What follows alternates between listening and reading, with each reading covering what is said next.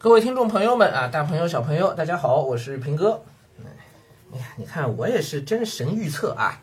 哎，我一周前二十二三号，上周前一周周末的时候，我就在说，哎呀，经过一周，我们的数据应该就好了，说到六一就差不多好了。果然，你看五月二十九号啊，离六一还有三天呢。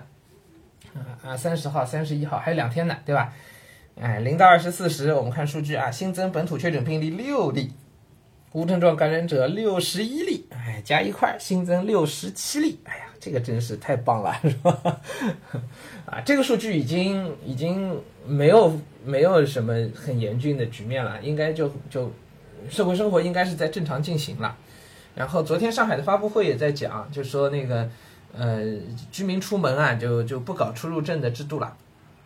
嗯，这是大方向，但实际落实下来会不会层层加码还不知道啊。但是，呃，官方的口径是这样的，就不搞出入证了啊。然后呢，那个呃，企业复工复产也不搞白名单了。白名单的意思是什么？就是只有拿了白名单的才能去，不在名单上的通通都不能复工复产，是吧？那现在呢是是不搞白名单制度，也就是说鼓励各个企事业单位呢就都开始复工复产。OK，只要符合条件。那么这个具体条件呢，我也没太关心啊。也都关系到很多事情，比如说什么电子哨兵啊，比如说什么核酸码、场所码等等等等，啊，那我们因为很小的一个团队，我我们是在那个居民区里边办公的，啊，所以我们好像不涉及到这个问题。我现在但求我们那个办公室小区能能能顺利开放，那那就应该好了，是吧？所以只要我们应该是今天还要再做一轮核酸，做完之后估计我们整个片区吧，可能就。呃，都都应该可以开放。反正我昨天小区里看到的通知是说，呃，今天的核酸大筛做完之后，我们呃，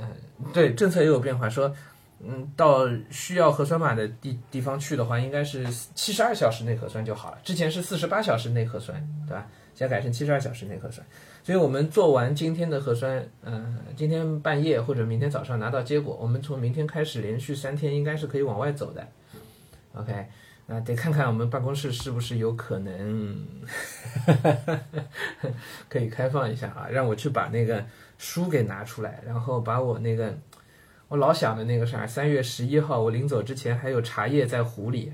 哎呀，毁了我那把壶了，真是，我得去把那茶叶处理掉，也不知道办公室变什么样了啊！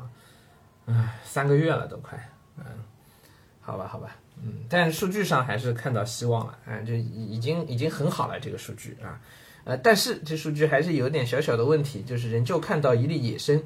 一例野生的确诊病例啊，两例是无症状转归，然后三例是隔离管控中发现，哎，就说明确诊当中有一例还是野生的这个状态啊，之前的流调呢也都出来了，各个之前出现的每一例野生是哪个位置的，我们也都知道了啊，呃，昨天还是前天那一例应该是松江的啊。啊，这回看看这个二十九号的这一例啊，那个不知道是哪里的，然后六十一例的这个无症状的全部都是隔离管控中发现的啊，所以，哎，基本上这疫情对上海来讲就算是过去了啊。不过啊，还是要多说一句啊，这个看起来眼下的疫情最危急的时刻肯定是过去了啊，但是并没有真正的过去。我说的不只是疫情，而是由疫情暴露出来的各种各样的问题。各种各样、各行各业、上上下下，嗨，庙堂、江湖呵呵，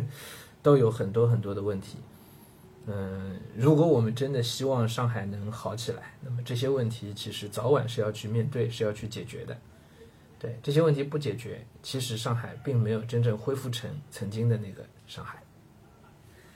好了，别的不多说什么，我们晚上再接着聊。